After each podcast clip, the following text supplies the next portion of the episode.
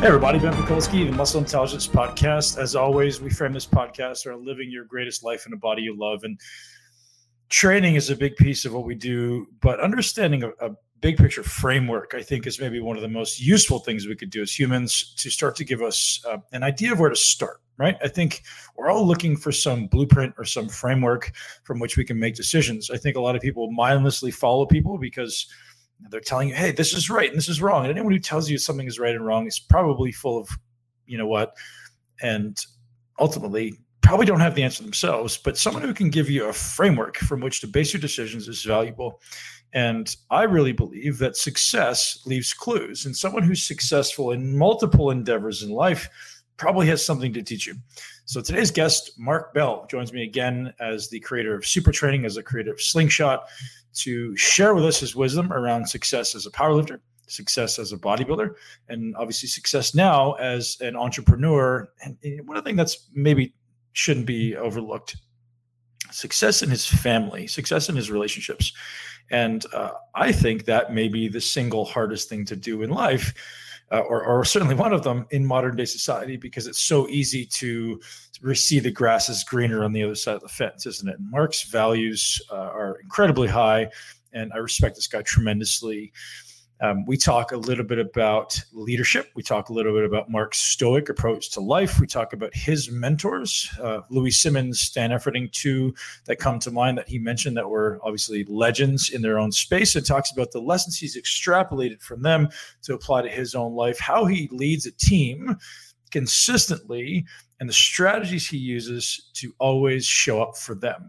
And I love this conversation with Mark. Mark, as I said, been a guest on the show in the past, and just always great to talk to. He's always got something of value to say. This stoic man who certainly talks little, and when he speaks, people listen. And I really, really appreciate that. Today's podcast is brought to you by GetHLTH. The previous guest of the show, Dr. Benjamin Bikman, certainly one of the most celebrated guests of the show, and everyone loves his wisdom, has gone out and sought a problem. He said, you know what? There's no great supplement out there that I would actually take if I'm in a hurry. And so, you know, being a researcher at Brigham Young University, said, I'm going to set out and find the best quality ingredients I can find, formulate something myself, and provide it to an audience of people who are in a hurry, want something of high quality that isn't crap and loaded with a bunch of fillers and artificial ingredients that I can actually feel good about using. So him and his brother teamed up to create GetHLTH. You guys can check out the website at GetHLTH. So we remove vowels. GetHLTH.com, and he's going to hook you guys up with 10% off if you use the code MUSCLE10 right now. Again, that's going to be limited time because obviously profits are slim in these whey protein meal replacement type products. But Dr. Bateman assures you he's done the absolute best to create an incredible product that's loaded with probiotics, vitamins, minerals, high quality proteins, and carbohydrates at under 4 grams, which is pretty awesome. So you're not going to get an insulin spike. He's measured that numerous times, and you know he's kind of anti-insulin, we'll say, or maybe not anti-insulin, but sees the negative implications of too many insulin spikes, which seems to be the chronic reality in our society. And again, you can use the code MUSCLE10 if you go to gethlth.com, and you're given a no questions asked money back guarantee on our request because we want to make sure you guys love it. Head over and try it, and Dr. Bikman will appreciate it. And if you do, we would appreciate you guys leaving him a review because he wants to hear about your feedback on this stuff, and let him know that you came from the Muscle Intelligence Podcast because we love our community. We are a family, and we lift each other up, and Dr. Bikman is part of our family and part of our community. So guys, without further ado, enjoy my podcast with Mark Bell. Yeah. So like in regards to my mother, I appreciate, you and so many other people reaching out and sending their condolences. And, what I find interesting is that people project, and I think this is what saddens people, what makes people sad, is when they project empathy your way because they kind of think about, they might think about me, what it's like for me to lose my mother because they may have seen her in Bigger, Stronger, Faster, or they may have heard my brother talk about my mom or something to that effect. But a lot of times you're also thinking about your own situation and thinking about how tough that would be, or you're relying on something from the past, losing a grandma, grandfather, something like that. But what I have recognized is that everyone deals with things differently, and that it's my belief. I'll always speak for myself, but it's my belief that we have an opportunity to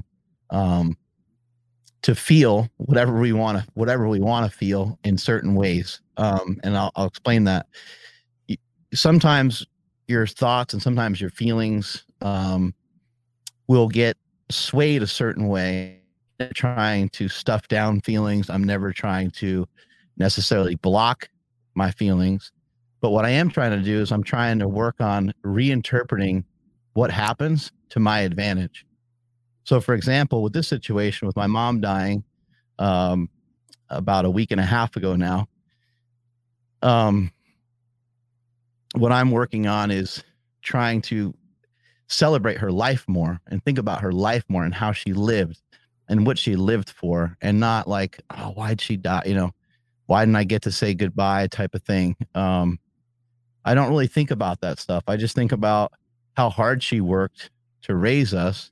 She had 3 boys, and all of us were, you know, into football and pro wrestling and all that kind of stuff. And so being a parent now myself, you know, I think about how difficult that must have been, but I can feel really awesome and feel really happy in knowing that my mom, I don't know how she was able to do it, but she was there all the time for everything. You know, she really was. She was, you know, by our side when we got sick. She was by our side when we had our struggles. She was by our side when we did well. She was our biggest cheerleader. She was my biggest fan. Anybody that has followed her or seen some stuff from her, or even seen my own stuff, you'll see comments from her all the time. Like, oh, honey, you're doing so great. Or that's a great picture of you. You look so beautiful. It could be a picture of me, you know, posing in my bodybuilding trunks. And she's like, you have the most pretty eyes or something, you know, something like that. And even like on her own Facebook page, she would like promote my products. She'd be like, you got to try my son's products. It, you know, helps your shoulder and this and that. So I'm really, I have cried. I have, I'm not going to let these kind of the way I view some of this is it's kind of like weathering a storm, and I forget where this came from, but somebody smarter than me will probably pick it up on where it came from. But you know, when a rain cloud comes in, you know, you don't want to just stay inside and try to stay safe from it. You have a choice. I mean, you can stay inside, but you could simply just be prepared for about what's happening, and you can get an umbrella and you can wear a raincoat. And that rain will eventually pass. It will eventually come through. And just like our emotions, you let it come through. You allow it to come through. And you think about it. You think about your thoughts. You think about your feelings. What is making me feel this way? Well, when someone's mom dies or someone's relative dies, because of the value assignment that we place to that person or to that particular thing, it can sometimes be tragic. But also, again, people deal with it differently, but letting these emotions kind of ride through you and not be dragged around by them, I think is vital. It's a vital thing for life. And it's something I've learned through some stoicism. It's something I've learned through getting some consulting as well.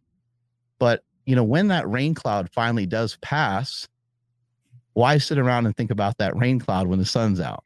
That's where I'm at in my life. So I have gotten all these messages and people like, it must be going through the hardest time. This must be the most difficult. People say this to me quite a bit too, where they just send me a text and, hey man, I know you're super busy, but, and they're projecting stuff onto me, which isn't true of me. I'm never busy. I've heard you say this before, and I'm in full agreement, and this is why we're friends. But you know, I don't believe in anything being hard, because I believe that you level up to these things. So you can be prepared for life, and you could just understand, look, it sucks, but people are going to die. You know, every single person that you know will die. They might not die in your lifetime. Maybe you can go through life and not have anybody that's real close to you die. That would be amazing, but the likelihood is really low. So why not think about it a little bit and think about, hey, what would it be like if my wife died? What would it be like if my son died? What would it be like if my daughter died? Horrible things to think about, but it's dying as part of life, right?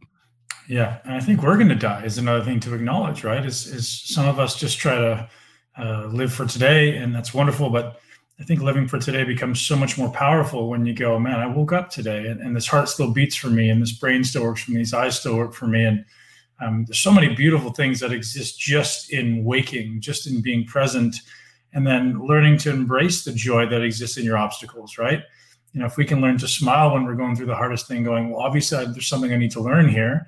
There's so much value to be garnered. And I think everyone in this world today is maybe aspiring to be a leader of some kind, right? I think we all aspire for significance, but few people are willing to do the work. And that's what sets people apart, right? Everyone's capable of going to med school. Everyone's capable of becoming a $100 million entrepreneur. But the 1% of the 1% actually do. And that's what sets people apart. The people who are willing to sit in their discomfort and explore it, like you're saying, rather than putting a meeting on it and trying to repress it. That's a huge lesson to be learned there, right? Yeah, absolutely. And again, I also think of like what my mom lived for. You know, my mom literally lived for her children. You know, she wanted to make sure that we were safe, but she also taught us how we could safeguard ourselves against the world, how we can, she was a huge believer in us. She gave us the power of self-belief. And I think one of the reasons why she did that, and something I can get really sad about, is just thinking that she didn't have that from her parents. And that's really unfortunate. That really sucks. And there's a lot of people that are in that situation. But she told me when I was young, you can do anything. You know, and I'd get frustrated and with this or that. And I would say, I can't do that. She would say, no, that's not true. You might be having a tough time with it at the moment, but you can get better at it and it'll become easier at some point. It's like, you can do it. You can literally do, anything you want. So she gave me and my brothers the power of self-belief, and I became an entrepreneur. My oldest brother was a professional wrestler, and my brother Chris directs movies. So it's like we all were allowed to grow and expand towards anything that we wanted to do, and it didn't have to necessarily do with going to college, having a 9-to-5, selling insurance or real estate or being a doctor or something like that. It was follow what feels good to you, because if you believe in yourself, you can get anything done that you want. So much power in your lessons there, man. I think a lot of us, myself included, had a story around what it looked like, to not have parents who were there for you. My parents, or at least the story I told myself, didn't do the best job with me. We certainly had some obstacles. We certainly had some struggles. But just like you said there, being able to go back and put yourself into their shoes for a moment and go, you said your mom didn't have that support that she gave you. And my father didn't have any support. So when he showed up for me, I know he showed up with the best he was capable of. You can't ask him for any more, right? If he did some things that I interpreted as hard or as bad or mean or whatever, you know what? He still showed up at his best. And then I learned to empathize with him and go, man, imagine how much pain he was going through to be able to be that way to me, And so you start to learn to forgive and empathize and love and come at this world from a powerful place of lifting others up and going, man, I really empathize with these people, rather than having to, be angry toward them and harbor resentment and hostility. So, there's a lot of people out there listening who I'm sure are going through some story in their mind about why they have a hard life. And the reality is it's just a story. I love what you're saying there and the language. And, when you came out here to Super Training, you and I shared some stuff back and forth on like, hey, I listened to this guy. Hey, I read this book. Hey, I listened to this podcast. And it was just amazing how we stumbled upon a lot of similar things. Mm-hmm. But I love what you said about the story that I tell myself. I think that is really something else, because what really happened versus our interpretation of it versus your dad's interpretation of it versus, your child's interpretation of these different things. I mean, it's all so different. Look at what's going on right now with COVID, the interpretation of that. Some people say, okay, well, because we have this, we should follow A, B, and C rules. Other people are like, hey, I think those rules are bullshit. And you have people with massive discrepancies of interpretation. Another great example is social media. Some people use social media to sexualize something. They show their body a lot, or they, you know, wear hardly any clothes, or have shirtless pictures like myself or something like that. But there's other people that use it strictly more for business or straight up just information. There's some people that use it just to be funny. There's a guy on Instagram that just has a picture of him smiling, and it's a picture of him smiling every single day. It's just a big smile and it doesn't say anything. That's great.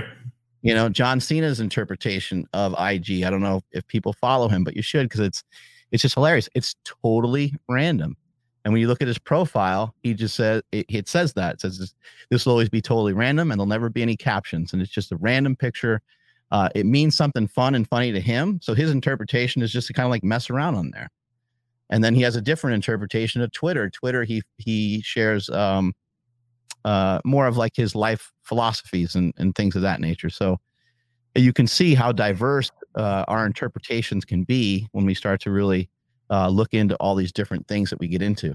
Yeah. So you kind of, I started going on this path of, you know, the commonalities you and I shared through the years, and you know, John's philosophies of life. And I'd love to transition that along those paths and go, okay, what does it look like for Mark Bell to ascend from aspiring powerlifter who moves out to train with Louie to, you know, meeting and working closely with Stan, and then, you know, creating your own business and becoming an entrepreneur?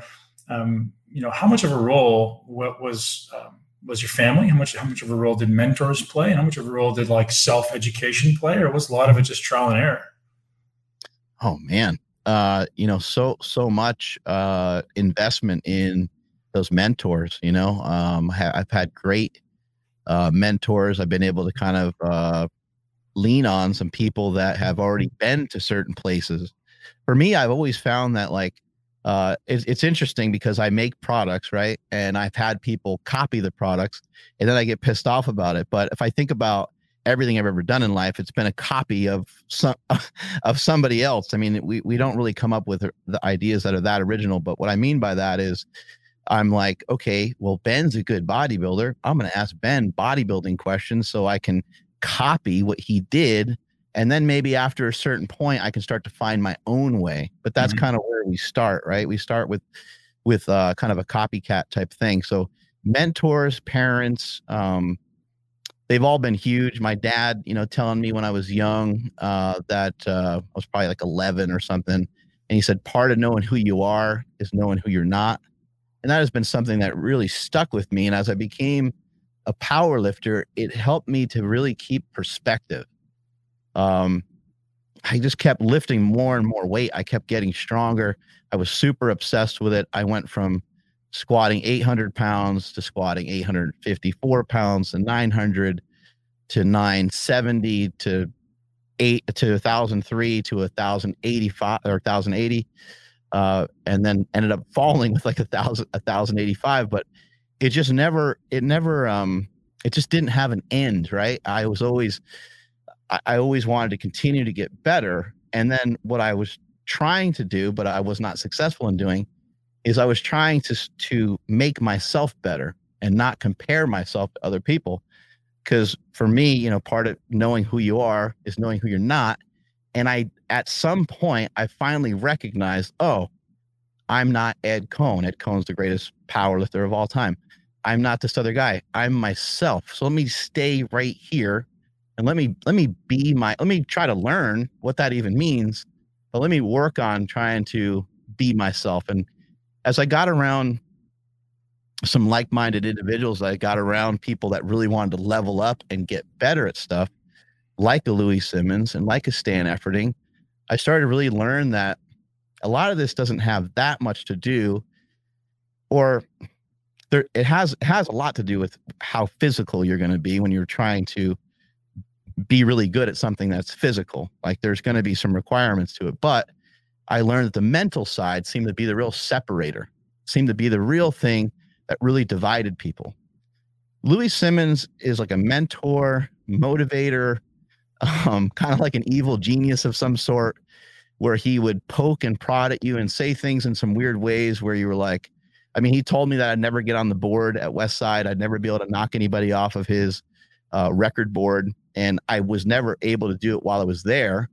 But when I left, it's something that continued to drive me. And I was able to beat one of the greatest bench pressers of all time, Dave Hoff. I was able to get past him, and then he surpassed me by, by quite a bit years later. But, you know, these people, they know how to drive you. They know how to influence you. They know how to impact you, and they know how to get the best out of you. Meeting Stan was a real eye-opener for me, because at that time in my life, I was pre-workout, you know, drink, you know, just consume as much caffeine as possible, crank up some crazy music, and go in the gym and lift like a lunatic. When I met Stan, he just like had it, and he just came in and he just like lifted the weights and beat everybody. And I was so confused. I was like, how do you do that? And then I just realized, like, it's like what I was doing was kind of fake, you know, the pre-workout, all these different things. Everything was already within inside me. Everything's within you. The answers are within you. You can get yourself up for a workout. You don't have to act like a lunatic. You don't have to scream. You don't have to yell. You don't have to have music cranking. But if you prefer that and you like some of that mode, that's okay.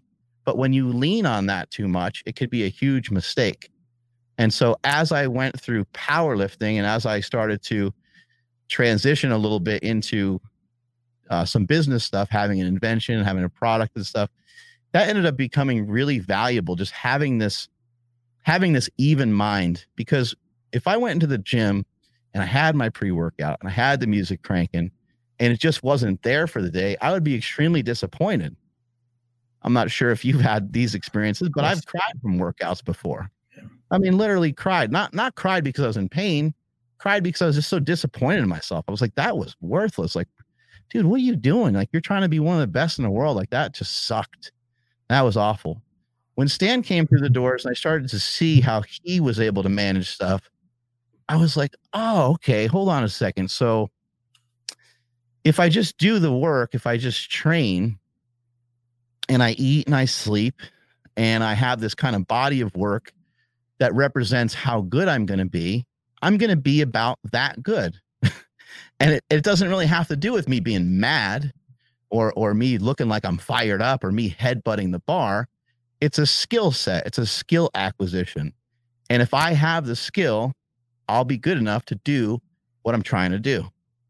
And so that was really valuable to me, because as I went through business and as I started to learn some things with that, you know, there's a lot of things in business that are real curveballs where you're like, oh shit, I wasn't, you get a product sampled and you get the product, you check it out. You're like, oh, this is great. And then you're like, let's make 5,000 of these things. You make 5,000 of them and they all suck for whatever reason. Something got lost in translation or something like that. And you end up with a bunch of shitty product. Well, being mad doesn't help. It doesn't change, you know, being mad or sad. It doesn't help change the fact that you ended up with a bad product. And so I have to kind of look within myself and say, hey, you know, you have a product that you can't sell because it's not the way that you wanted it. Who's at fault here? Who's out money? You know, it would be me, right? I'd be out the money, and I'd also have to try to figure out how can I got to be able to communicate better. Like I must have said something wrong, or I must have made a mistake. I must have jumped the gun somewhere. So let me just shoulder this whole responsibility, just like you would with your training. And let me take care of this the right way and make sure I'm not trying to cut any corners.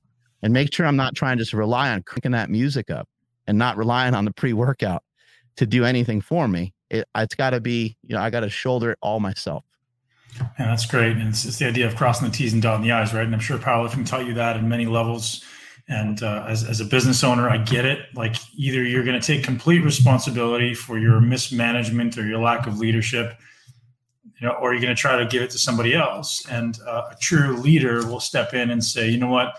Obviously, I didn't do a good enough job explaining myself. Man, I've had that more times than I care to share. It's like something doesn't go right, and you're just like, okay, I see, like I rushed it, or I you know, tried to do it really fast and wasn't explicit with my instructions, and certainly took away from the end result. And I think bodybuilding and powerlifting are both a great opportunity to start looking at all the details, right? I think that might've been what set me apart in bodybuilding, is I was the guy who was looking at all the T's and all the I's and all the Q's and all the P's. And like, I wanted to cross off every box because that was the only way I could compete. And right. And that's what allows me to be successful in business as well, is like, I'm looking at the things that nobody else is thinking about.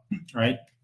And I think there's a lot of value there, especially, I mean, I'm still on this mentor track because I think it's valuable. And I want to go back to talk about, you know, Louis is one of these guys who, from the outside anyways, looks like he's crossing the T's and dotting the I's, and to an extreme degree. Is that something you feel you learned there? And what are some of the biggest takeaways, other than his insidious little remarks to get you motivated? What do you think? What were some of the biggest takeaways you had from working with Louis? Number one, you know, he is just he's just an amazing person. He really cares about people a lot. And I don't know if, I don't know if a lot of people that are close to him know that, but he's very like tender. He's very kind. I mean, he took me to breakfast, every day for like a year and paid for it every time. Wouldn't let me pay for it. I had to like trick him, you know, to try to pay for stuff here and there, and he'd be super pissed at me. So he was always like, he was always really kind, and he always wanted to spend a lot of time with the people that lifted at the gym. He felt that, I think he felt that having like a family atmosphere in the gym was important, like that you cared about one another, that you hung out outside the gym at least a little bit, because I think that you have a tendency to be more involved in someone's workout and to yell, cheer, spot, whatever it might be, assist, criticize the other athletes when you're around them more. You know, when you see them more, you'll be more compassionate for them. And that's like a weird side thing that not hasn't been talked about much, because West Side is this, you know, kind of like has this macho stigma of these like badass lifters, and they are badass lifters, but these are people that really truly care about one another, and they want to see each other advance. In the gym, it can get crazy. In the gym, it can get kind of, you know, almost, I've seen a couple fights in there and stuff like that. But the main thing with Louie is, you know, he's got a free gym. He's trying to have the strongest lifters that anybody's ever seen. But he also is not afraid to take time. He's not afraid to take his time with people. And I think that that was something that was huge for me to learn. I have people come here from all over the world here at Super Training Gym. And I had a guy come in yesterday, and he's telling me about his story, and he starts getting choked up. He starts crying, and I put my hand on his shoulder and I said, "Hey man, you know, this stuff means a lot to me too. Like I've been where you're at. I've had mentors that have like, you know, made me cry just like you're crying right now, because it just meant so much to me. It helped me get through a lot of life's, you know, trials and tribulations and stuff like that." And so Louie Simmons is somebody that puts a lot of time into people. And an example of that was, I was supposed to go somewhere with him, supposed to go to the Cleveland Browns. Louie sold like 10 reverse hyperextension machines to them. It was a big deal at that time because his machines were kind of all over the place, but they weren't in a lot of the NFL facilities just yet. And the Cleveland Browns is one of the big ones, and Louie's been a long time Cleveland Browns fan. And so we were going to drive up there and to Louie's house, and Louie got a phone call. And he starts talking to this guy. He talks to this guy for like 45 minutes. And I'm looking at the clock and I'm like, "Oh shit, like we're probably going to be late." And he hangs up the phone and I go, "Lou, who's that?" He's like, "I don't have any idea." I thought it would have been some, you know, it was The Rock or something. You know, I would have thought that it was like, you know, somebody that he was holding, you know, that he felt was more important than this business meeting that he had. But he always put other people before his own, you know, before his own needs. And I thought that was great. And I always found that to be amazing. And then I try to do the same thing here. My gym is free. A lot of it's modeled after what he was doing. Not necessarily from the powerlifting perspective, but just spreading the word of strength and spreading the word of fitness. And I mean, those are some of the main things I learned from him. The other side of it is just as you know, with bodybuilding, it just, you know, most people only go to about 60% or so. Most of the people that think they're all in. And then even once you think that you're all in, you're still like kind of far from just doing everything that you're supposed to do. And I, you know, for me, the experience of bodybuilding was really eye-opening, because I was like, oh man, I'm like, holy shit. I'm like, I wonder what I could have done in powerlifting if I would have done some bodybuilding first, because powerlifting doesn't take you to that brink. You do load up big weights. You do have to figure out a way to overcome the fear of lifting those big weights, but it's very different. You know, just even something like getting on a leg extension, or, you know, supersetting like a hack squat with a leg extension or something, or just, you know, trying to not throw up during a workout, or trying not to fall apart when you start hitting some of your accessory movements after a really tough leg day. That stuff you can, and it teaches you a lot about, you know, pre-workout and firing up yourself with music, and because that shit doesn't work in bodybuilding. It like literally does nothing. No. And you're just up against it, and you're like I am so fucked. And you're like I know before this workout I came in here with the intention I was going to give it everything I got, and now because it's so difficult, it's so challenging, it's different for me, I want to quit. I just want to fucking stop. You know, there's not many exercises that do that to me, but bodybuilding got me through a lot of that. I could feel it. And when I was powerlifting, I thought I would do some bodybuilding. You know, all powerlifters are like, oh yeah, I do some bodybuilding. But no, it's not. It's like you're not really doing bodybuilding. Like bodybuilding is way more intense than it gets credit for. And what it does to your mind, I don't know how to explain it or describe it, but it's almost like it feels like my brain gets like branded. Like you get like you would brand like a bowl or something. It feels like your brain gets like stamped on.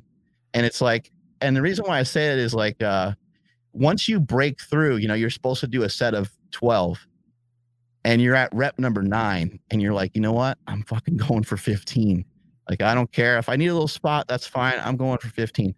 And you get to 15 and you're like, you know what? Fuck it again. I'm going for 20, you know?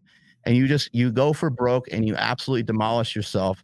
It feels like you're now like brand certified to be a badass and to continue to break past that spot that you usually got stuck at.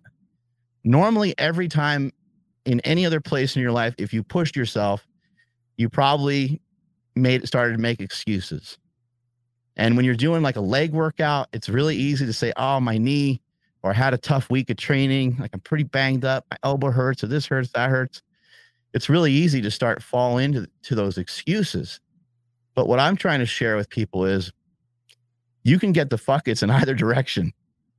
You can say, oh, fuck it, man. I had a cheeseburger this morning, so I'm going to have some ice cream tonight. But you could say, fuck it, I'm going to, the workout started out kind of shitty, so I'm just going to do like some lateral raises and leave, you know?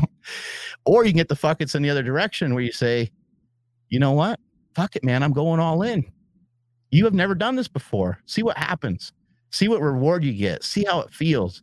And once you get to that other side, which is really hard for me to describe, but once you get to that other side, you're going to want to get there a lot because it feels so good. It's hard to put into words. And I'd never reached, you know, your level of bodybuilding, so I don't know what a lot of that is like, but I would say that it's probably similar within my own body and within my own mind, even though I wasn't able to get 32-inch thighs or however damn big your legs are. And so that's actually really interesting, right? Like somebody who's 150 pounds, who's really hasn't done much training, as long as they kind of know how to contract their muscles a little bit, maybe they trained for 2 or 3 years, they can have the same mental experience in some degree, maybe not as intense all the time, as Ben Mikulski in the middle of his bodybuilding career. That fucking blows my mind that people have an opportunity to go through that kind of work. That's interesting. I honestly don't know if they can. I don't think it's the same level of amplification. I get like relative to what they're physically capable of, But like, I can't experience what it feels like to have 1,000 pounds on my back. Even if like 600 is my max, it's not the same. It's a new level of experience. And I don't say that to diminish anybody's efforts, but you know, like when you really start to understand what you're capable of, I look at it like doorways, Mark. I'm like, well, you went through door number one, and then you went through door number two, and then you went through number three. But some people out there went through door number 74, right? Like if you're a Navy SEAL, and that's why I always said, like, I've never worked hard in my life. Like, I don't know what hard work is. Like, I'm a pussy compared to those guys, right? Like the workouts I've done would crush everyone. But compared to someone out there, I'm nothing. And that was always my perspective from the beginning is, you know, hard work is relative. And you get all these people saying on social media, hey, I worked really hard today. I think that's awesome. And they did. But as soon as I say, oh, I worked hard today, does it stop your brain from going, but what's next, right? When you start to access those new levels, those new doorways of possibility, that's when things start to get fun. And that's what you're saying. It's like, you're like, holy shit, I surprised myself. And I still joke about it now, right? It's that idea of having a gear that nobody else has and that gear that nobody else has ever seen. And when you decide to access it, you're like, I don't know where that came from. Here we go, right? And that's, yeah, I really like what you're saying right there. And that actually makes a lot of sense. And I think we're actually agreeing a little bit more than we're disagreeing, but it's almost like as if you've opened up the ability to go through these other doors. Yeah. Whereas maybe somebody who's newer, you know, they're going through door number 1, 2, 3, 4, and 5, and there's some similarities, but it's quite a bit different. It's hard to actually relate. I remember Louie Simmons saying strength is relative. Yeah. And you're not related to it, you know, as kind of a joke, right? But you kind of get the idea that 600 pounds isn't the same as 1,000 pounds, right. But in some ways it is, because it's your physical, it's you overcoming a physical feat of strength, right? But it's also that mental side, right? Think of Goggins, right? My brain goes to Goggins, like. Yeah, right. He's doing things that we wouldn't ever dream of. And like, is he pushing his physical limits? Probably, and so are we, but we're still not there, right? There's still so many more levels like of suffer that exist within what we're capable of, man. I think that's such an interesting, and I mean, for me anyways, like I love the idea of exploring those things where you're like, hold on tight. I'm not sure how this is going to go, but let's keep going. And it's so inspirational to me. And I think everyone who gets to open at least one doorway, gets to experience that dopamine, and then it's the leaving the breadcrumbs, right? It's like leading you down the path of the next one, and I think it's right. Such an interesting part of why people become addicted to athletics. Yeah, particularly bodybuilding. In your bodybuilding career, did you end up using like a lot of reps? Because I don't have any plans on like doing another show or anything at the moment. I'm literally doing it for fun, and I'm having an amazing time with it. But did you utilize a lot of reps? I'm finding myself sometimes just using an insane amount of reps. Like I'll do, I don't know, 60, 70 reps sometimes in a set, because I could be doing a drop set, or I could be going from like one machine to another superset or something like that. Well, yes and no, right? So the way I framed it was, if I feel like I'm really, really, you'll get this from a powerlifting perspective, if I feel like an exercise is really stable, then I can load it maximally. And as soon as I start to feel that stability be compromised a little bit, then the reps started to go up, because I have this belief that higher repetitions is going to solidify stability a little bit deeper. You know, working the slow twitch muscle fibers tend to be correlated with stability. So I would do both, right? And I found I got tremendous amounts of growth doing really high reps. I mean, I would be known for doing 100 rep sets, but it was never with one weight, right? It would be like, hey, let's put 12 plates aside in a leg press, do 20 reps, take 2 plates off, do 20 reps, take 2 plates off, do 20 reps. You know, and I fought with people on this, because like, let's just pick a weight and do 70. I was like, why? Like, you just wasted the first 40. Like, I want all of them to be that punishing, right?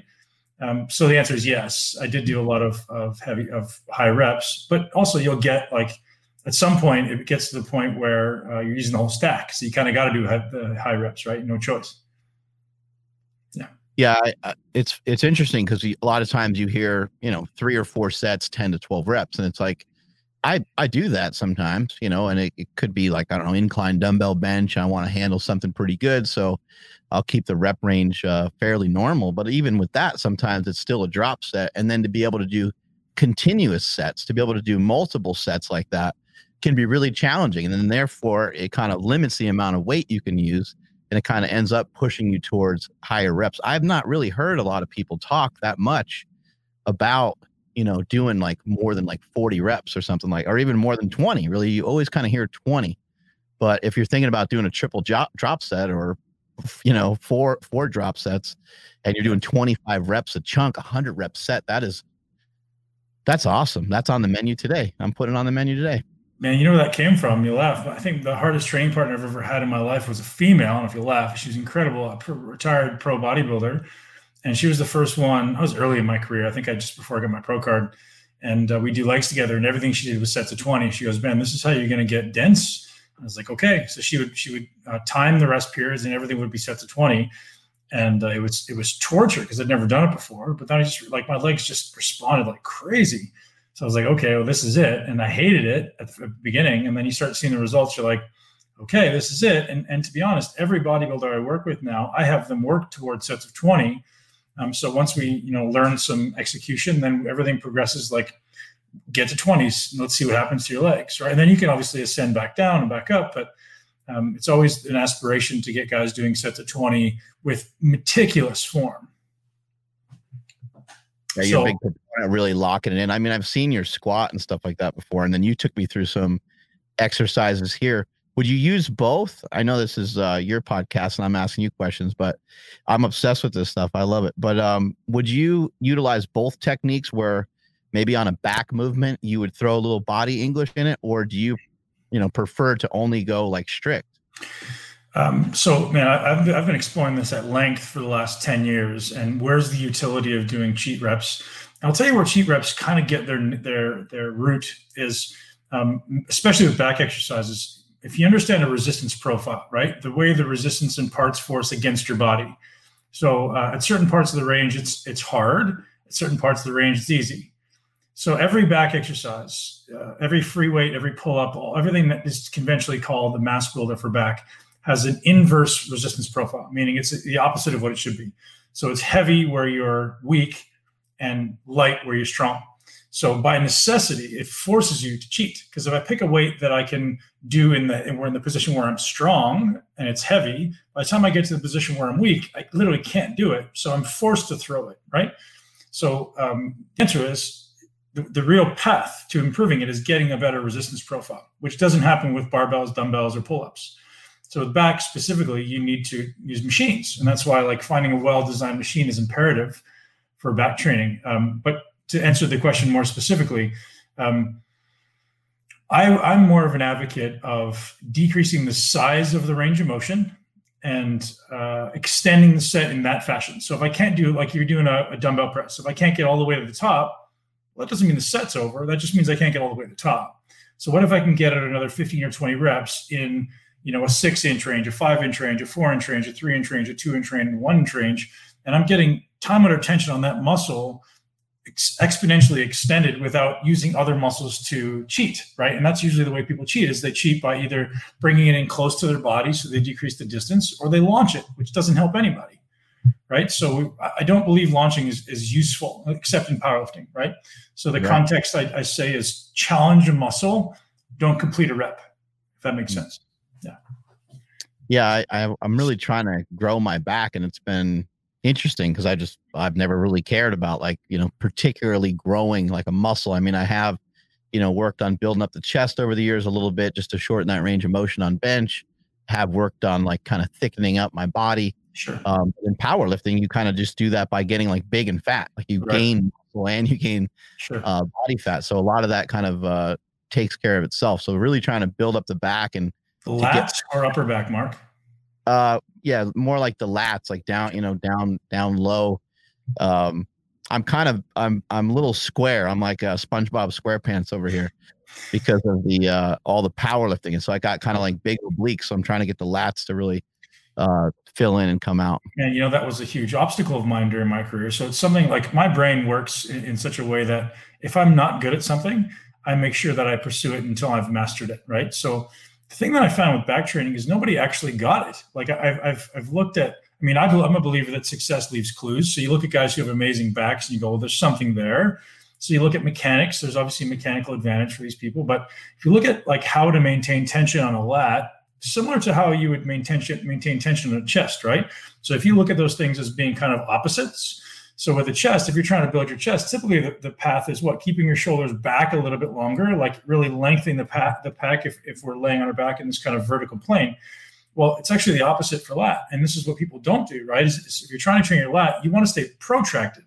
So you want to stay keeping your shoulder forward as long as you can while going through extension. And I think a lot of people, when they initiate a back movement, initiate with retraction, right? The first movement is pulling their shoulders back, which literally mechanically makes the lat less able to work. So you end up turning into an elbow flexor, rear delt, and a trap exercise rather than a lat exercise. So maintaining protraction, which is dependent on the serratus, moving in like kind of this plane. So I'm protracting my shoulder toward you. And I'm thinking about driving the elbow down is going to be the best way to work your lat. I've never heard anybody talk about that. But if you just feel it one time, you'd be like, why hasn't anybody taught me this? But I will say it's dependent on your serratus. It's dependent on your serratus. And most bodybuilders have very, very underactive serratus because we spend so much time bench pressing, keeping our shoulders back and down, which is a rhomboid activity, right? Trap and rhomboid. And those are the opposite muscles. So the more I shorten my rhomboid in mid-trap, the more I'm lengthening and kind of relaxing my serratus. So if I can activate my serratus into this protraction plane, my lats will grow kind of as a result of that, because you're improving the stability of the shoulder girdle. I don't know if that's too complex for people on a podcast, but again, you know, hopefully that's that makes sense in your mind. Oh yeah, absolutely. Cool. Let's not get off track here. You're not turning this into your podcast. Let's talk about stoicism, man. You sent me a post recently that I loved, and I thought it would be a great thing for us to connect on. You've been looking into stoicism lately. You've been studying it, and you have some really unique insights that I think are worth sharing. You gonna pull it up for us? I don't know if I have that. I'm not sure. So where did your interest in stoicism begin? I've been looking at it for quite some time. Tim Ferriss probably turned me on to it. I've known Tim for a few years.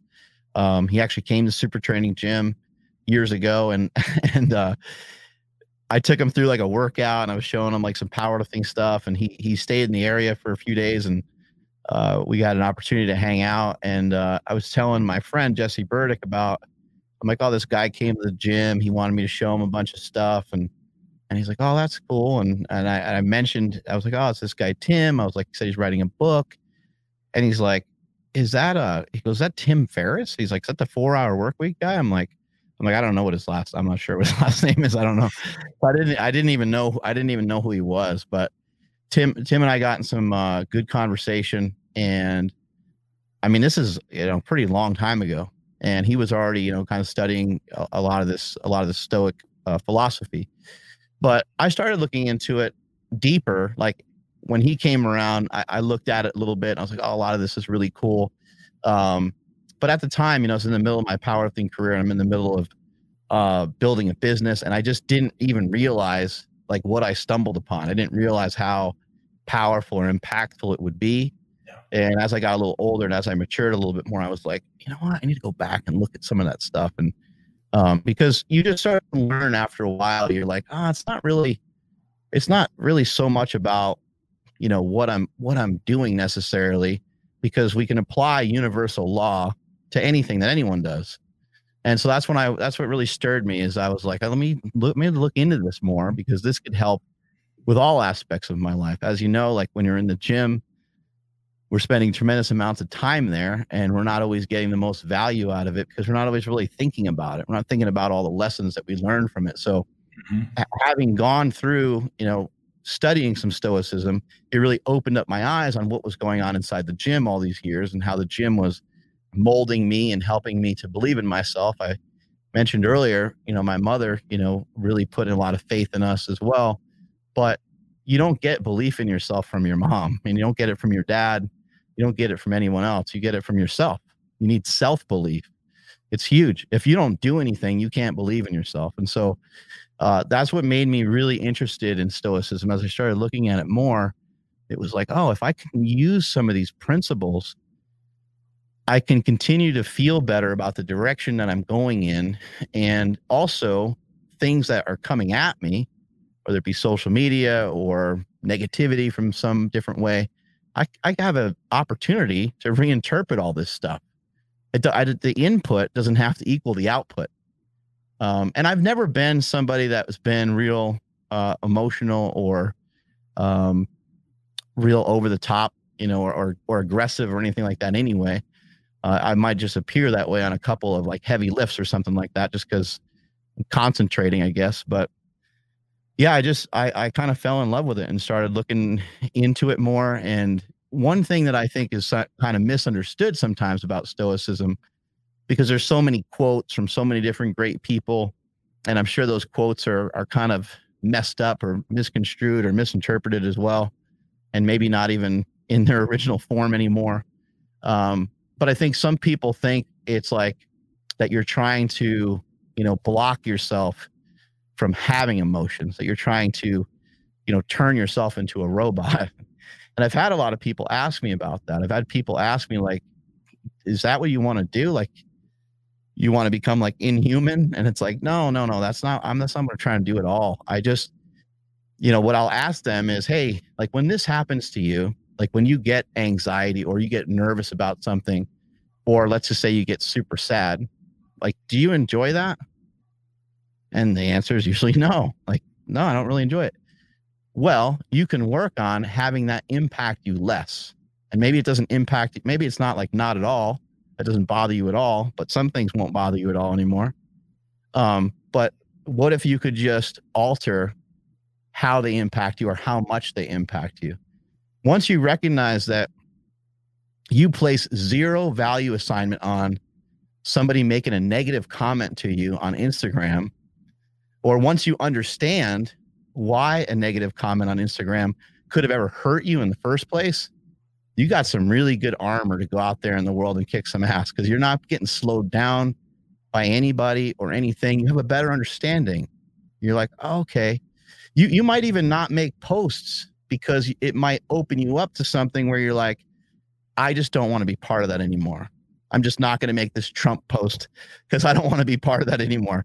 I'm not going to share a political view, or I'm not going to share my family, or whatever it might be. But on the flip side of that, the really amazing thing about Stoicism is the more that you lean into it, the more that you can handle. So you're not trying to like block emotion, and you're also not trying to just not get involved in anything that might make you feel any certain way. There's literally no limit to how much stuff you can do in a given day and how much stuff that can come at us. We don't know what that amount is. We don't know what that number is. It's a lot of Stoicism. A lot of what I've noticed from it personally is it has allowed me to take on more, but feel like there's a lot less in front of me. I don't feel like my plate is full. I don't feel like I'm spinning multiple plates. I feel like I'm in the present moment. I feel like I'm doing what I'm supposed to be doing when I'm supposed to be doing it, for the most part. And I'm not thinking about the other plate that's spinning, that's in the other room, that I'm not quite sure what room it's in because there's another plate spinning somewhere else. You know, I'm focusing on what I'm trying to do at the moment. And that's why I said earlier that I'm never busy, and Stoicism kind of got me there. So what was the catalyst for you exploring that? Because I think a lot of people typically experience pain and they're like, you know what, I don't want to experience this pain anymore. And they start looking for a solution. And then someone comes along and says, hey, you realize you don't need to feel that anymore because it's just your perception. But other than your conversation with Tim, what do you attribute to kind of being the catalyst for you exploring that? The major catalyst was going to trade shows and communicating with friends in the fitness industry that were doing really well on social media and that were doing really well in business, but were just not happy. You know, the word happy is a weird one, but like they just struggled, I guess, being satisfied, being fulfilled. Maybe it's a better term. And I looked at that and I was like, oh man, I'm like, you know, I'm like, I feel that sometimes. I was like, but it doesn't bother me that much. But I'm like, whatever some of that is, I was like, I don't want any part of that. And so I was fortunate enough to try to learn about it before there really was an issue. You know, it could be, you know, it could be somebody has a training partner and the training partner tears a pec on a bench press. And then you're like, okay, well, shit, whatever happened to him, like, I don't want that to happen to me. So I'm going to work my rotator cuff or whatever it is that you would do to safeguard yourself away from some of those things. So that's what I saw happening to a lot of friends. They were really unhappy, depressed. Some of them were on drugs to help with the depression and stuff like that. And I was like, there's gotta be, you know, there's gotta be a better way. And I learned so much of it from YouTube. I'm not a reader. I've read about half a book in my lifetime. So I'm still working on that. I'm getting better at reading. I'll read more now. I'll read parts of books. My attention span isn't great, so it's something I have to continue to work on.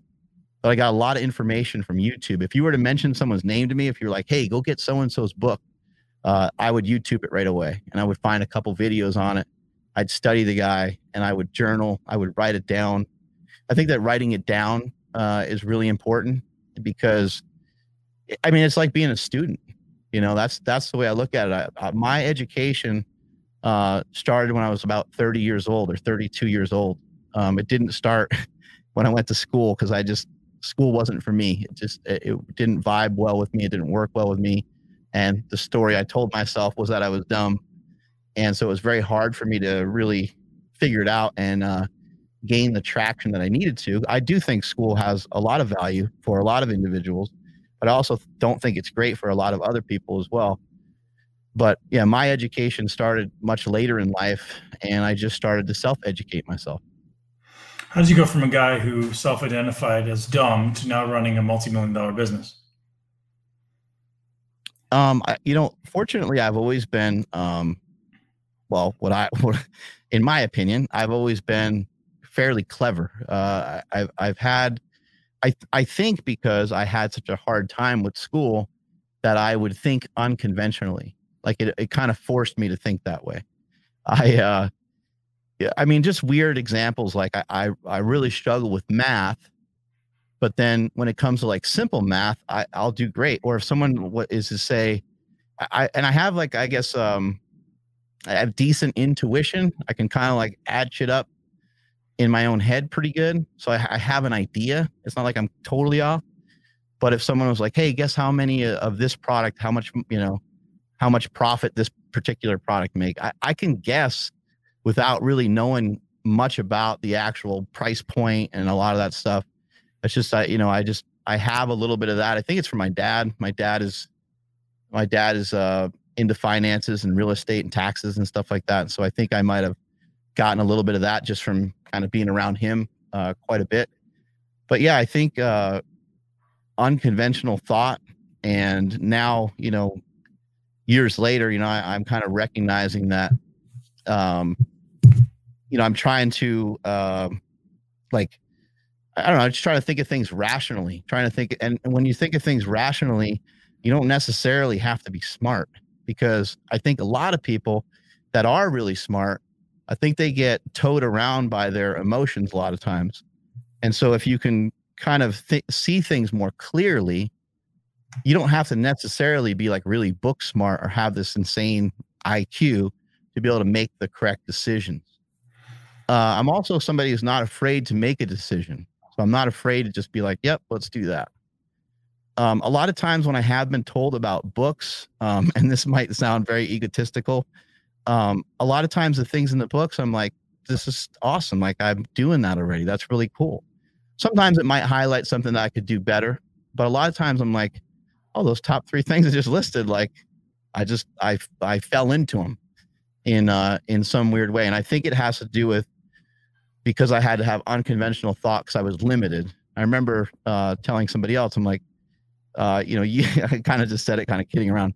I said, you tried becoming a millionaire and not being able to read. Like, it's fucking hard. This is a challenge. It's a challenge.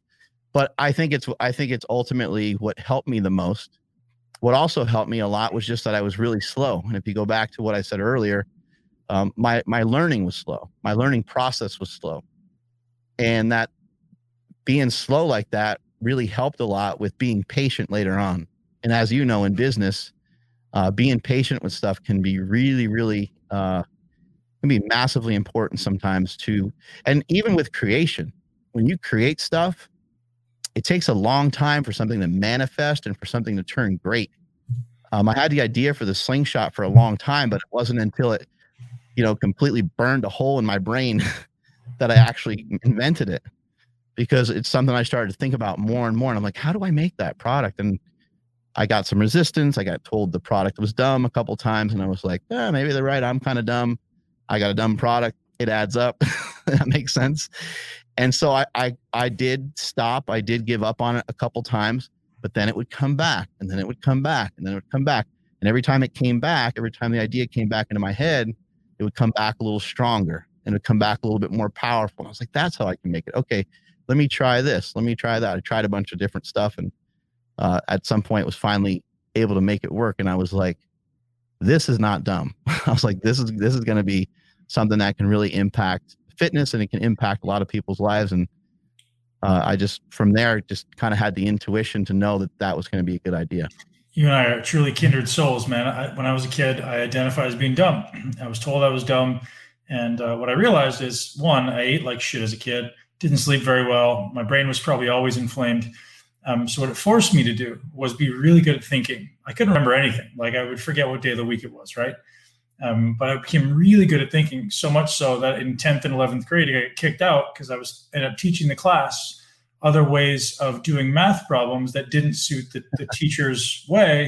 And he goes, well, it's not logical. I got, it's reproducible. That makes it logical, right? And I got kicked out of math class because I was thinking differently. And that was maybe what gave me an advantage in life, is literally, it's ironic. And I hope there's somebody out there listening who can benefit from this, is I thought I was dumb because I couldn't remember anything. I was like, man, I just must be dumb. And then you realize there's 7 different types of intelligence that they identify, right? So you and I are probably good at half of them, and the other half we didn't practice as children, or we didn't prioritize it or value as children. And hey, man, it ends up being your greatest blessing in adult life, doesn't it? Yeah, and also as a kid, in my family, we were very family oriented, and we're very we're very free. When I would go to my grandparents' house when I was a kid, my dad's side of the family had 9 children.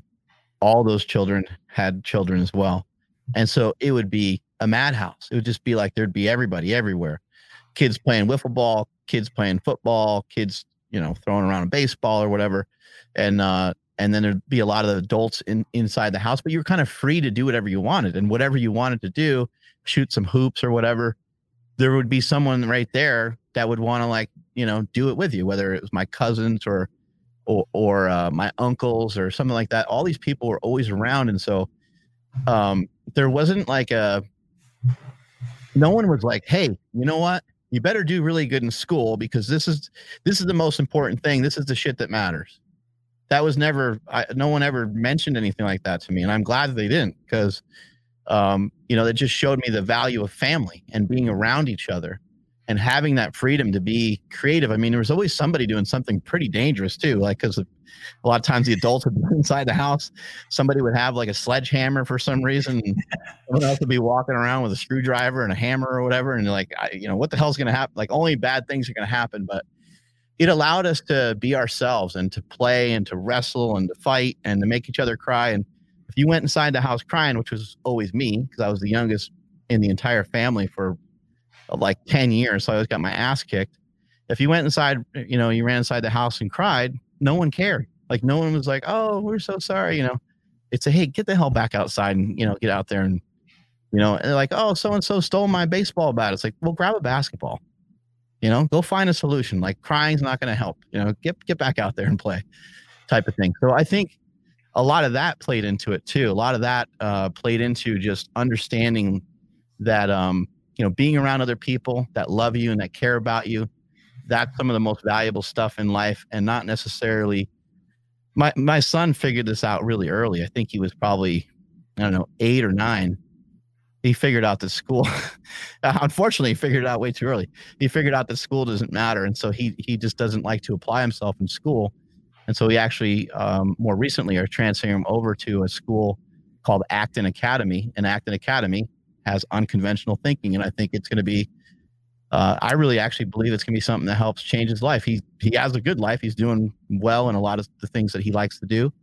But they really lean into the things that you like to do, the things that you prefer to do.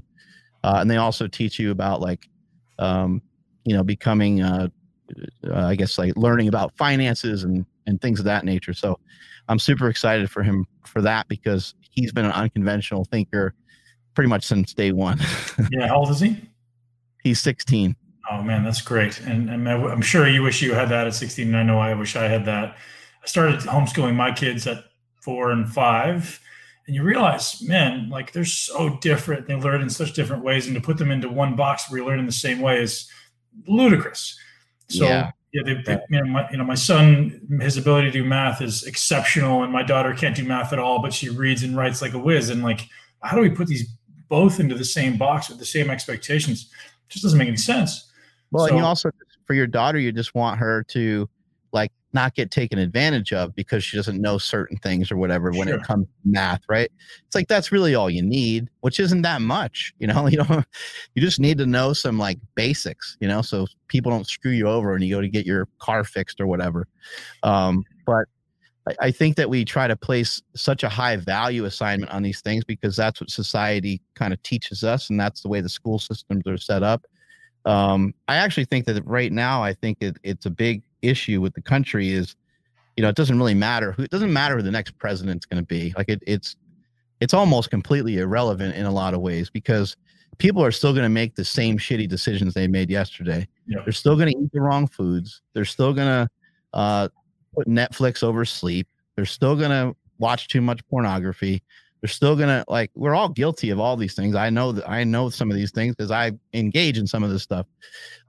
But you know, I think that people are going to kind of continue to make bad decisions, but I also think until someone starts to really investigate our education system, I think that this country could potentially be in a lot of trouble. And it's a place where no one's really looking.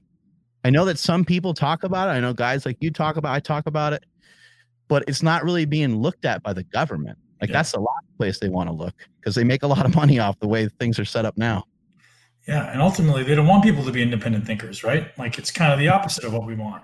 You know, we need people to work in basic jobs, right? Everyone's an independent thinker. Now we have a bunch of leaders. Now the government's being overthrown because people are smarter than they need to be, or they should be. Right. And that's, that's the reality. There's a guy named John Taylor Gatto, who's, is an author. He's written some amazing books on education. I look him up on YouTube.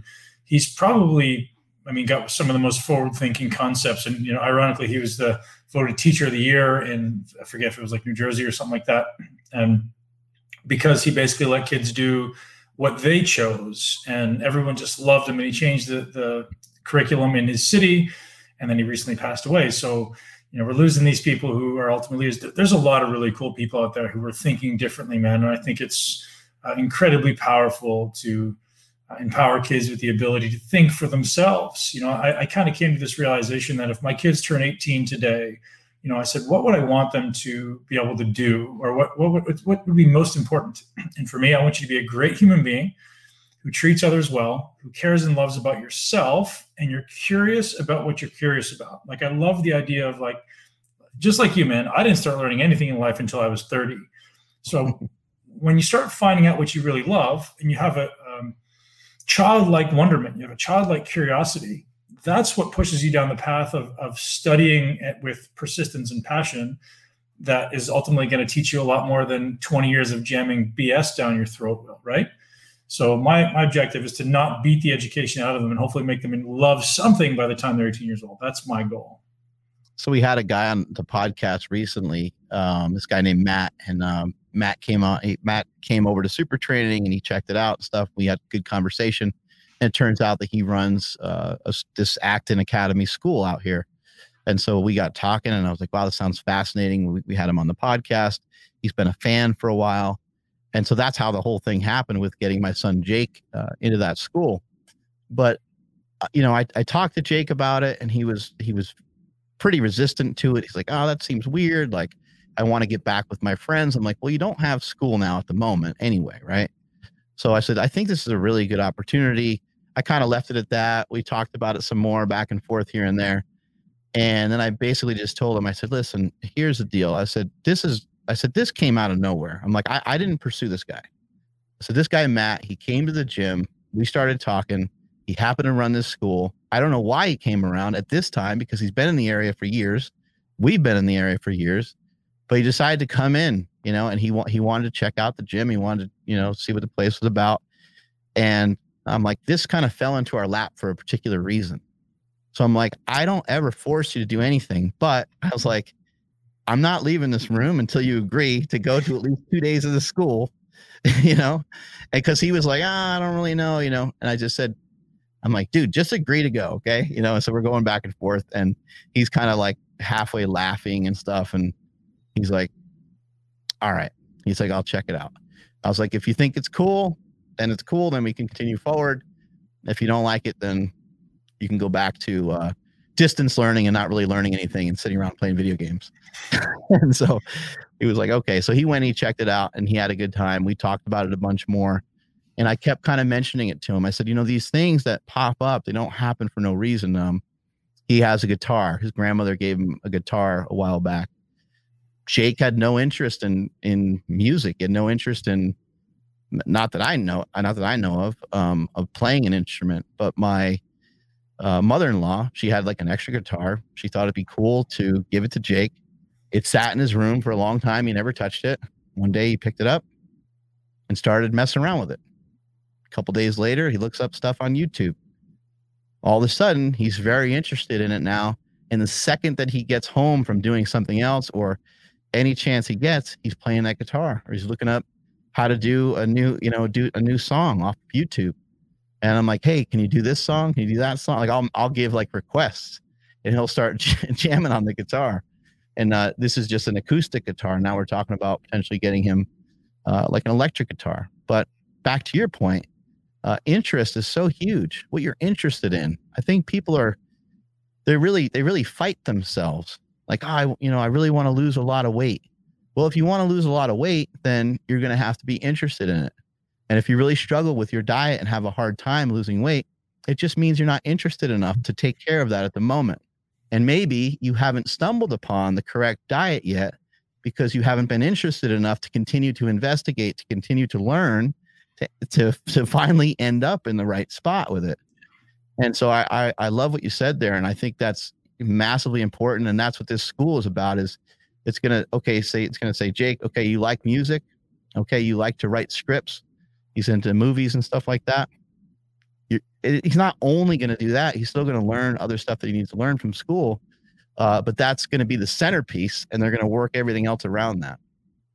Very cool. So like last question, man, how do you balance making sure your kids are working towards something with not putting any expectations on them? It sounds like you're just like, hey, you get to do what you want. Does that sound about like your parenting, or does your wife balance you out and say, hey, you know, you kind of got to pull up your socks and do some shit? I think historically human nature would be, you can kind of do what you want and life will push you where you need to go. But I think it's just too easy right now to be manipulated by media and video games and food and hyperpalatable foods.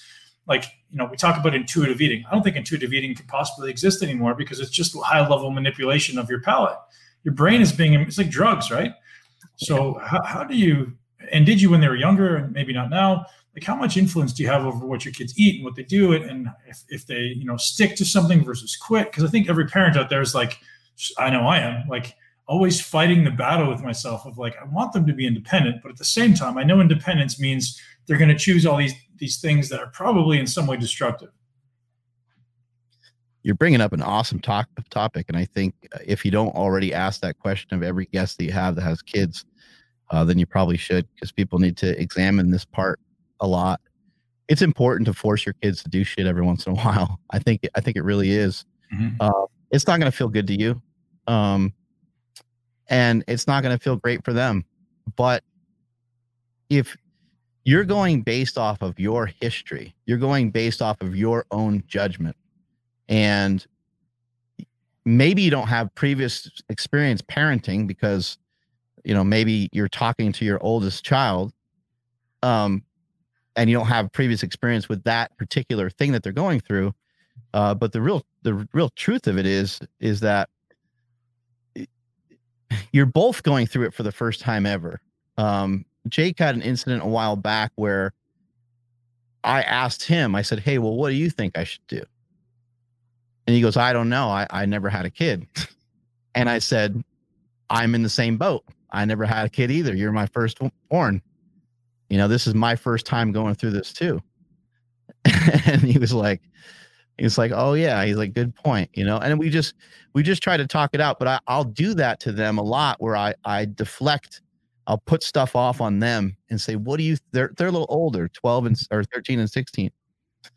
I'll put stuff off on them and say, "What do you think the best decision, you know, is?" Because sometimes they'll ask, they're like, "Hey, can I get a Coke?" And they know. Like I can always say "fuck no" to a Coke. Like, but I just think it's a waste of calories, you know. But that's from my, you know, being around fitness for a long time and helping a lot of people lose weight and stuff like that. There's no room for Coke in my world, really. You can eat other stuff. I always kind of view those soft drinks as being kind of a waste, but I try to put that stuff off on them a little bit and say, "Hey, what would you do? What do you think?" And then they'll say something back and I'll say, "Hey, does that sound rational? Does that make sense to you? Oh, you want to have your, how long do you think you should have your phone for, Quinn?" And she'll say, "The whole day." And I'll say, "Okay, that doesn't really sound reasonable to me." And I'll say, something I've heard over the years about addiction is that when addiction starts to impede or encroach upon other stuff that you're trying to do, like if it was to intrude on you doing your homework, and if it was intruding on you taking a shower, it was intruding on some other just daily things that you're supposed to be doing, and that you're these ways of caring about yourself and caring for yourself and things like that, then it would be an addiction, and it would be fairly negative. Like that wouldn't be good to have that go on every day, you know. And you have to spend time with your family as well. So having some of those obligations, how long would you like to have your phone for? And she might say 4 hours. I'll say, "Okay, cool. 4 hours it is. Sounds great." You'll get it for maybe 2 hours, you know, during the earlier part of the day, and maybe 2 hours after dinner. And then we, you know, put it away, something like that. We try to we do our best with that. We're not good at it by any means, but we try to do our best at it. The other thing I'd say is this, I think, is the most important thing, is to figure out a way to spend time with your children. I think time is love. You know, I really do. I think that is a huge factor. If you have multiple kids, it can get complicated. But I think in my house, it's important for me to hang out with Jake, and it's important for me to hang out with Quinn. It's important for my wife to hang out with Jake. It's important for my wife to hang out with Quinn. Those are all separate things. Those are all separate dynamics. "Hey, Quinn, let's go to the grocery store together." Why? "Because I want to spend some time with you." "But I don't want to go. I want to spend some time with you." You know, I'll try to leave it at that. I'll try to just kind of keep, "Hey, I'd love to spend some time. I'd love to find out about your day. Want to come with me?" You know what I mean? And she usually will. But, and then there's also the family dynamic of having everybody together. These are all really important things that we feel like we don't have time for. But if you don't have time for that, then I think it's going to be, you're going to have a tough go of it. So I think, to really answer the question, I think you're just trying to be around as much as you can be, as much as you can afford. I also think that sometimes you can be around too much and you can safeguard your children too much. Sometimes they need you to not be there, and sometimes they need you to not make a decision for them. But you want to try to continue to teach them, and you can teach them off your own stuff. You can teach them off your own like bullshit stuff that's happened to you over the years. You say, "Look, I didn't get an education until I was like 30. Like I thought I was a dummy. I wasn't going anywhere. All I had was some good quads," you know, and you can kind of share some experiences with them and say, I'd like to see something different for you. Like, I'd like to see you, you know, get it and be in a better spot and be in a better position much earlier in your life. And you can even tell, like with my kids, the stuff they say to me and the stuff they do, I'm like, holy shit, man, they're way the hell ahead of anything that I was doing. Oh my God, damn. So, you know, I think, you know, just try to lead by example, try to be there as much as you can. But you're trying to build a person that is going to be able to make the correct decision. So you have to have some faith and trust in them, and you have to let them mess up. You have to let them, you know, your kid might, like I've been teaching my kids about nutrition since they were really young, and neither one of them has a weight problem, but for themselves, they might have to explore that a little bit. One of them might have to get fat, you know, one of them might have to they're going to have to learn, like, oh, I really love these foods. It's like, okay, well, if you really love those foods, there might be consequences to those foods. They might have to learn some of that on their own. And so much wisdom in that, because you're teaching them rational thinking, right? You're at least teaching them to stop and think and go, what's going on, rather than just being mindless all the time. And as we've discussed, like the key to changing anything is you first have to become mindful. You first have to become aware. So that ability to get them to just think, like, even if they choose the wrong thing in that moment, at least wrong by our judgment, it's okay. As long as we get them to stop and think and go, is this a good idea? Whatever you decide, go ahead, right? There's being a parent is definitely challenging, man, because I know kids inherently want to stop when something gets hard. They want to choose the easy path. They want to choose the good tasting foods. And I do lean in on them sometimes to do things that they don't want to do, right? I've actually made them both commit to jiu-jitsu, even though they kind of didn't want to. And now they're loving it, right? And sometimes getting over that initial hump of the challenge is necessary for you to actually embrace and enjoy something. Nobody likes things they suck at, and you suck at everything when you start. And you know, so getting them to get over that hump, I think, is a powerful lesson to learn in life, because now they feel empowered to go, you know, I kind of like this thing that I thought was going to be really hard and really crappy. So many parenting lessons in life. One thing I do teach my kids that I'll share that's relevant is, you know, maybe for Jake as well, you and I both attached to never having learned before the age of 30. And, you know, what I say to them is like, you don't have to learn everything. Like, but imagine, so my son now is in third grade, my daughter's in second grade. And I was like, hey, imagine tomorrow we woke up and all of a sudden you're in eighth grade. You have the knowledge of a kid in third grade and you're in eighth grade. Like, how would that work for you? And he goes, oh, it'd be really hard. I don't know what to do. I go, yeah. So we don't want you to not learn anything over the next 5 years. We want to just slowly take bite-sized chunks and learn just little bits every day. So like, what if we took all this knowledge you got to learn in 5 years and we just did a tiny bit every day? It's like climbing a mountain. If you took one step up a mountain every day, it's not going to be that hard. Whereas if you wake up one day and all of a sudden you're in eighth grade and you haven't learned anything over the last 5 years, now you got to sprint. Now that's going to suck, right? Or you're going to be left behind. You're going to feel like an idiot. So I've used that metaphor, and it seems to kind of click with them. Oh, maybe. Right. Yeah. Yeah. And along those same lines, my son has been working out every morning with my wife, you know, during the quarantine and stuff, and just kind of what's going on right now. Like, we go out a lot less than we used to. We still get outside quite a bit and go for walks and stuff like that. But my wife was like, I'm just going to see if I can encourage him to work out in our garage, because he used to come to Super Training and work out with me a little bit. I did that for a few weeks, and he did enjoy some of it, but then I don't think he really enjoyed like the attention and some of that stuff. And so my wife was like, I'm going to see if I can get him to, you know, lift with me in the garage. And so my wife, you know, told him a while back, she's like, I'm going to work out in the gym. I'm going to coming back from swim practice. She's like, I'm probably going to work out for like 10 minutes. You know, so I just want you to join me. And she didn't really make it a choice. You know, she's like, I just want you to do it for the week with me. And he was like, okay, you know, but he did it. And he's been doing it now for the last about 3 or 4 weeks, and he's starting to enjoy it. And my wife's like, oh, he's starting to like use more weight, and he's like putting a little bit more into it. And I went in there and worked out with him one day and saw the form and technique on a couple things, and saw like, there's not like this real, like, you know, push or drive there yet.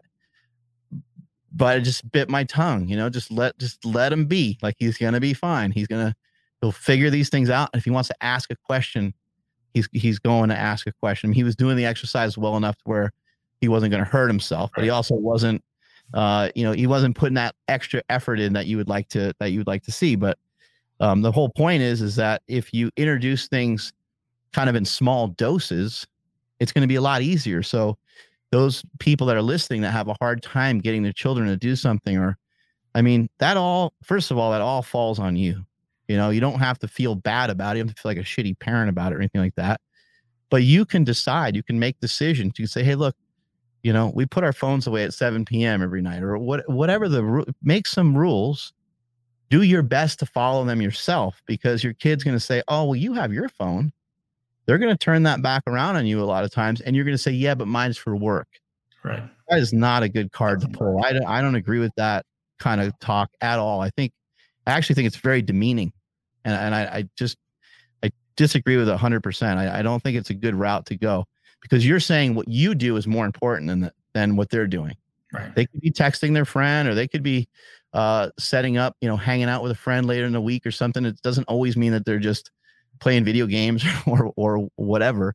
But even playing video games, how is that different than us looking on Facebook, or us, you know, doing most of the stuff we're doing most of the time is kind of a waste of time anyway. Yeah, 100%. Yeah, titrate that stuff in, you know, just little small dosages, and you'll be able to get them to hit up a walk with you. Hey, let's go for a walk. Let's bring the dog outside, or just you figure out a way to get people moving.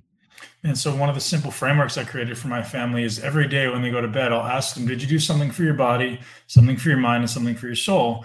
And so if we didn't, it's like, maybe it's just like reading one chapter of a book, and maybe it's 10 push-ups, and maybe it's like doing some gratitude, or usually they'll say, yeah, I've done something for my soul. Like I've played video games, and that can be something that you feel makes you feel good and you're connecting with somebody. But if we didn't do something for our body, hey, let's either go for a walk, let's do those 10 push-ups. So all I'm doing is making them aware of the necessity of doing something for your body, your mind, and your soul every day, no matter how incrementally small. And that seems to be relatively powerful. And usually they're very active to begin with. But if there's a day that went by where they didn't, effectively what I'm doing is I'm inculcating my values into them, whether it's right or wrong. You know, I think it's important we all take care of our body, our mind, and our soul, and just prioritizing that in our life. And so hopefully it's something that works out. I like that. That's awesome. Mark, you're an absolute legend, man. I really am grateful for your time and your friendship. And I hope I can get my butt out there to see you guys soon. You got to get down here to Tampa and let's train, man. I think we could have some fun. And I know you're building the Super Training Gym out in Sacramento, and it's an amazing gym. And I didn't know it was free, man, which is an incredible offer. Is that just for everybody, or what's the prerequisite? It's free for everybody. Yeah. Yeah. You just have to want to work hard. That's all. That's pretty cool, man. That's pretty incredible. People can hit us up on Instagram. It's the Super Training Gym on Instagram, and we're open now-ish. So I think it would be okay for people to hit us up on IG if they wanted to come in. Usually, what we try to do is just on the weekend we allow people to come in for free from like 10 to 1, and then what will happen from there is if you come in often and you're way into it, then we'll allow you to come in more often than that. But yeah, so Saturday, Sunday, like 10 to 1, but please, you know, hit us up. Make sure you kind of like make an appointment rather than just showing up. I'd have to get turned away. Man, that's absolutely incredible. And man, I love what you're doing. You're a great human. You're a great leader, and the world needs more people like you, man. So thank you for all that you do. And I look forward to continue to help you grow and growing together. Awesome, man. Thank you so much. Thanks, Mark. All right. That's a wrap, ladies and gents. Did you know I have a Pez head? How many people on the planet have a Pez head? Look at it. It's kind of cool. It's got like a strong jaw. Look at the ears. It's even got my ears. It's got that funky thing on the ears. I hope you enjoy my chat with Mark Bell. You guys know I love conversing with Mark, and someone that I enjoy spending time with. As I said recently, I've been very blessed to have incredible conversations with really, really brilliant people, all of which either have been a podcast guest or will soon be a podcast guest, because when I talk to smart people, I'm like, you know what? I feel so incredibly blessed to allow these people to influence my mind to think at a higher level. And that's what I'm trying to do with you and all the listeners ultimately. And so if I get exposed to someone who ultimately has an incredible perspective on life or incredible wisdom, I'm going to bring them on to share it with you. So thank you to Mark for joining me. And I'll give you a little foreshadowing. The podcasts coming up are really, really good. We have some really, really good podcasts coming up in the coming weeks, all just brilliant experts that I've sat down with to really explore life and explore virtue and explore how we can use exercise or how we can dive into life to develop our most virtuous self, our maybe highest version of ourself. And there's a couple terms that I'll kind of be introducing over the coming weeks that hopefully you guys resonate with. Once again, shout out to our sponsor for the show, GetHLTH, Dr. Benjamin Bikman's incredible company, hooking you guys up with 10% off. Head over to GetHLTH, GetHLTH.com. Use the code muscle10, get hooked up, and don't forget to come back for the next podcast because you're gonna love it. As my little Ben Pez head shouts at you, head over to iTunes to subscribe so you don't miss it because we're coming back now stronger than ever. We're gonna double down and make this podcast the best in the world because I love you. Take care, guys. Thank you so much for tuning into Muscle Intelligence. If you enjoyed today's episode, please be sure to share it with at least one person you know. Make sure you're subscribed so you never miss an episode. This podcast is for information purposes only. The statements and views on this podcast are not medical advice. This podcast, including Ben Mikulski and the producers, disclaim responsibility for any possible adverse effects from the use of information contained herein. Opinions of guests are their own, and this podcast does not endorse or accept responsibility for statements made by guests. This podcast does not make any representations or warranties about guest qualifications or credibility. This podcast may contain paid endorsements or advertisements for products or services. Individuals on this podcast may have a direct or indirect financial interest in products or services referred to herein. If you think you have a medical problem, consult a licensed physician.